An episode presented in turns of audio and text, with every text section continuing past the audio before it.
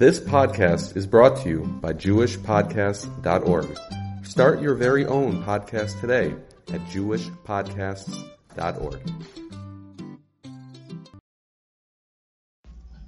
Okay, I want to thank Rabbi uh, Shabtai once again, as usual, for affording me the opportunity to uh, learn with all of you together. This week's parsha is Parshas Bahar and Bechukosai, and I wanted to focus on something from Parshas Bahar, um, something that I think is powerful, something that uh, we've discussed in the past, but uh, bears repeating, particularly during a time in which we find ourselves grappling with the unfortunate events of this past weekend, trying to understand for ourselves, for our families trying to be able to internalize and process things that otherwise are hard to digest and hard to make sense of, um, and wanting to be able to tap into our emuna and be able to, to, to, to, to dig, dig deep into the reservoir that we hopefully prepare for ourselves um, in order to be able to confront uh, these challenging situations. So, if you'll take a look in the source sheet I gave in front of you, so we know that the Torah at the beginning of this week's parsha introduces us to the mitzvah of Shemitah, Hashem says, Veidaber Hashem Moshe Har Sinai Lemor. Hashem tells Moshe on Har Sinai, saying, there's a lot to talk about as to why exactly the Torah specifies this mitzvah was re- recited on Har Sinai. What about all the other mitzvos? Rashi famously tells us that it's to teach us that not just this mitzvah, but all mitzvos. How that answers the question is not so simple, uh, but not for now. And then the Torah goes on to say, Daber Yisrael alehem ki savo el asher lachem when we will arrive into Eretz Yisrael that I will give to you, Vishav Saharetz Shavas Hashem, and you'll observe a, a resting period for the land for a year. Sheish Shanim Tizras. You'll have six years that you're going to plant the land, you're going to grow the land. You're going to prune the vineyards for six years. And you're going to go and you're going to collect the grain. And on the seventh year, Shabbos Shabbason Yelaretz. The seventh year is going to be a year of rest. Shabbos Hashem, Sizmar. So we know that there's the, this uh, famous mitzvah that we have until this day of Shemitah, that you are not allowed to work the land every seven years. You give the year a, the land a rest, and you work the land for six years, and you give the seventh year rest. The Slonim Rebbe on page Kufyu Tes in Parshas Bahar asked a fantastic question that's not only relevant um, to Shemitah, but it happens to be that it's also relevant to the Aseres Adibros. If you'll take a look at those Gimel on page Kufyu Tes, so the Slonim Rebbe points out something fascinating. He says, if you'll take a look at the sequence of the psukim, you will notice ki savo el haaretz asher shabbos lashem. So the Torah initially tells us about Shemitah, tells us that it's a day, a week, a year of rest that we're going to give uh, the land, and then subsequently proceeds to go ahead and tell us about the six years that we're going to work the land. You're going to plant, you're going to prune and then once again it says shabbos shabboson yelar shabbos lashem. So the Torah goes and first tells us about the seventh year of Shemitah. It then goes on to tell us about the six, year, six years we're going to work the land, and then it goes on to tell us again, uh, hashviyas shabbos. It's the seventh year is going to be Shemitah. The tzarech bir lama hiktim tchila mamar v'shav sa'aretz shabbos lashem seems to be that the Torah seems to be going not sequentially, out of order. Right? First it tells us about Shemitah, then it tells us about the six years that you're going to work the land, and then it goes back and tells us about Shemitah. We really should have said, First, you work the land for six years. And you prune the vineyards. And then you go and you observe the seventh year in which we allow the land to lay fallow, to replenish, to demonstrate our Amunah and Hashem. Why is it that first the Torah talks about Shemitah, and then the Torah talks about the six years of the works of the land? Similarly, you'll take notice, I don't know if you've ever picked up on this before, but the Slonim Rebbe points out, Tzarech Bir Binyan Shabbos, the same thing is true when it comes to Shabbos. First, it tells us that we are to observe the Shabbos, and then it tells us same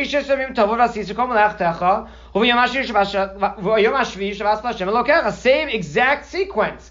First, it tells us that you're supposed to observe Shabbos.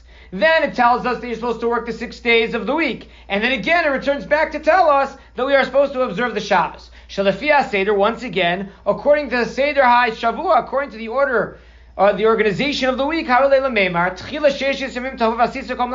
First, we should talk about the six days of work, and then the only and only afterwards should we talk about Shabbos is the day of rest. And once again, the Slonim Rebbe asks, Why does the Torah precede, go out of order to describe the day of Shabbos prior to the six days of work? Why not go in the normal way? Why not go in the normal way?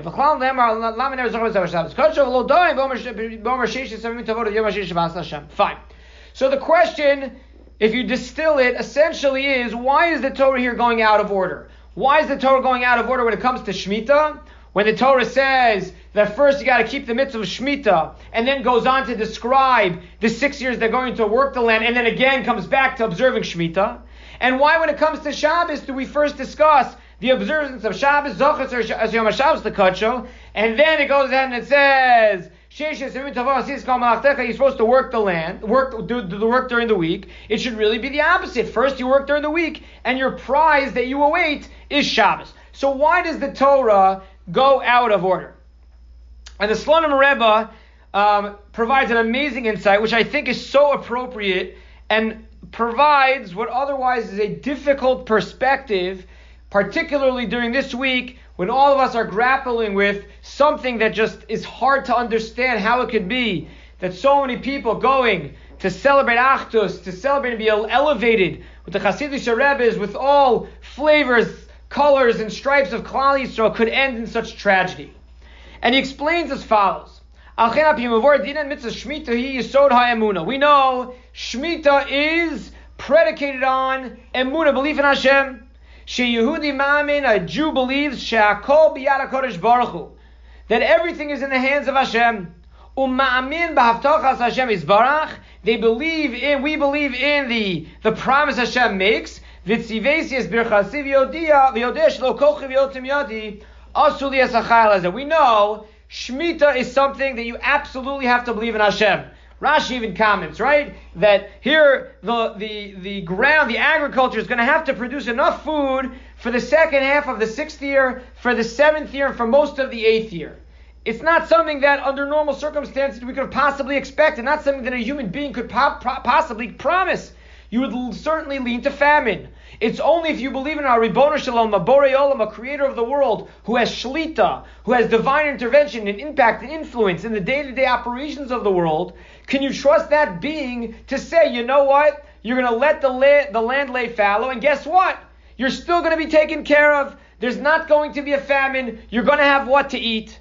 Shmita and the basis, the Nakuda of Shmita is Emuna. And you start to realize that it's HaKadosh Baruch Hu who runs the world. It's HaKadosh Baruch Hu who ensures your success in Parnasa, and it's not you. It's not Kochi V'yotzim Yadi, Asuli Hazeh.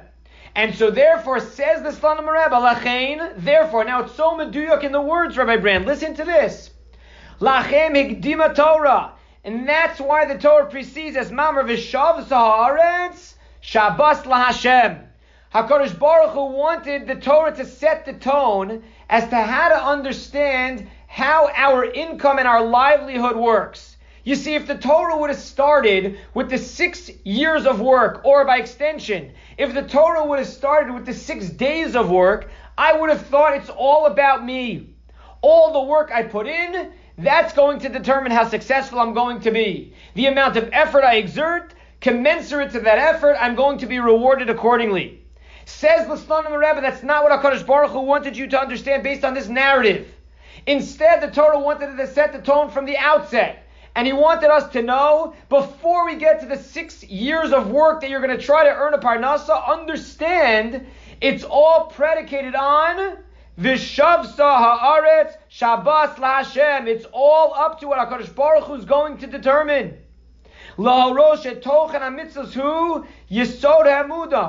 to understand that it's all predicated, it's based on our belief in Hashem. It's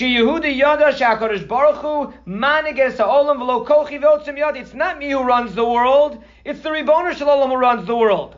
And only after we accept and acknowledge, we recognize that it's all based on how HaKadosh Baruch Hu runs the world, then v'achar kach nemru prate mitzvah sheishonim tizra sadecha Once we accept and we integrate and we internalize and we root within ourselves the understanding and the recognition that it's all about what Hashem decides we're going to be successful about, then and only then can we go ahead and put our hishtadlus, our effort in to going ahead and working the land during those six years. And the same thing is true when it comes to Shabbos, says the Slonimer. We know Shabbos is the basis of our emunah. How do we know that? Because what do we say in our Kiddush? We recognize that there's a Borei Olam, that the world didn't just come into an existence on its own, but there was a creator. Therefore, we start off with Shabbos. We have to start off by recognizing Shakadosh Baruch Hu that Hakadosh Baruch Hu created and He leads all of His creations. There's nothing. There's nothing that exists without Hakadosh Baruch Hu. It's not about us. It's about what He with a capital H decides. And then the only achakach. Once we accept that, once we internalize that there's a borei olam. So then, because of Seder Mitzvah, Sheshes Yomim Tavodu Yom Hashish Hashem, then we can work, then we can put our shtadlus in, then we can do what we can as a prerequisite, but not as a condition, but not as something that automatically is going to come, but as a prerequisite to receive that which our Kodesh Baruch Hu decides.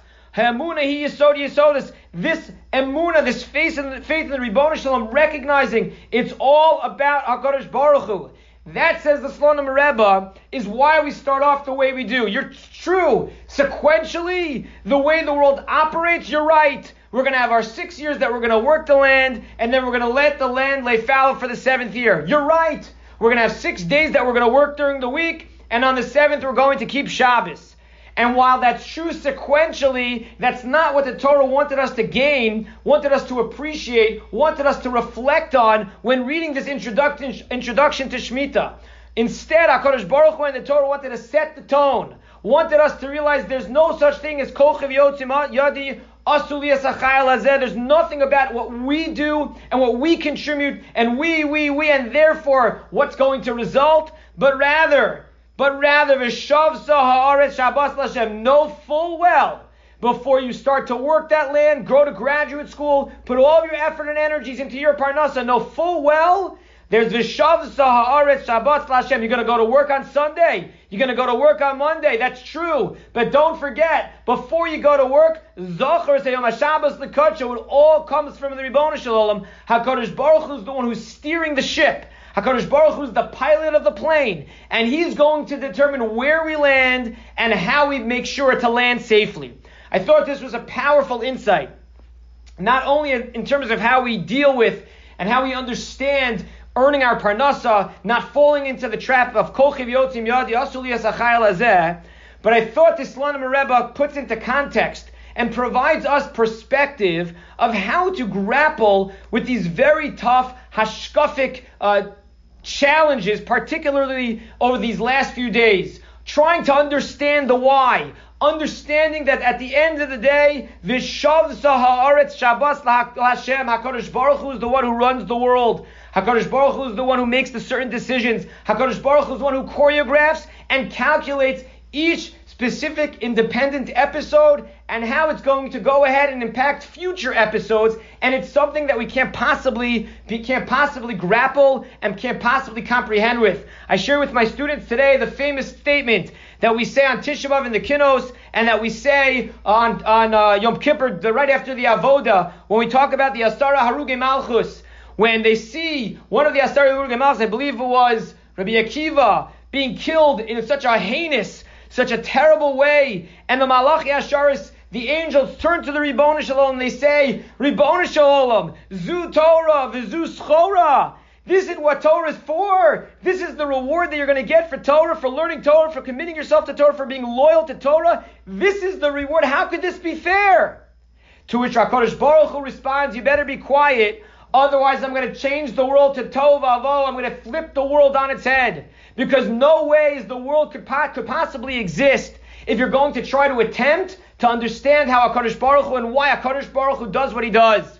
And if the Malachi Ashares, who certainly have a clearer, more broader perspective of the world than even we do, still grapple with the why, still grapple, still struggle with how could this possibly be, and yet HaKadosh Baruch Hu says, even you Malachim, You can't possibly understand the Vishav Sahaaretz Shabbos La Hashem, Kavachomer, Ben Benosh Kavachomer. We, mortal human beings, can't possibly understand. We don't know why HaKadosh Baruch Hu does what he does.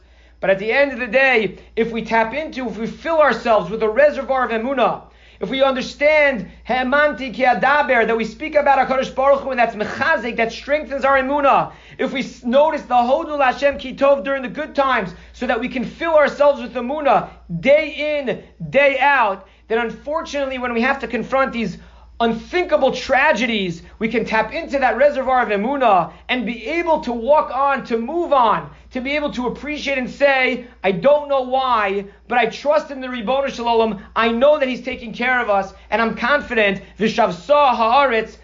Lashem. It's a powerful yet difficult message to swallow, but nonetheless, I think it's the only way that we could possibly be able to internalize, to filter through, and quite frankly, survive these terrible tragedies and still make sure that we have ourselves upright and not lying down, curling up, and throwing in the towel. And so, Mir Hashem, we derive, we glean from, we take chizuk from the Parsha of Bahar, Vishav Sahar Shabbos Hashem. We're going to put the work in, we're going to put the effort in, we're going to put the shtadlus in, but no, that before we do anything, we have to remind ourselves, Vishav Saharetz Shabbos Hashem. It all begins with which that with HaKadosh Baruch Hu decides is going to be in our best interest. And Amir Hashem, if we can be mechazik ourselves, if we can strengthen ourselves, if we can internalize this message that Amir Hashem will know no more suffering, will have a stronger, more powerful amuna. It will reverberate not only down here, but in the Bezdin Shal and up in Shamayim. And Amir Hashem will ultimately, Bizocha will merit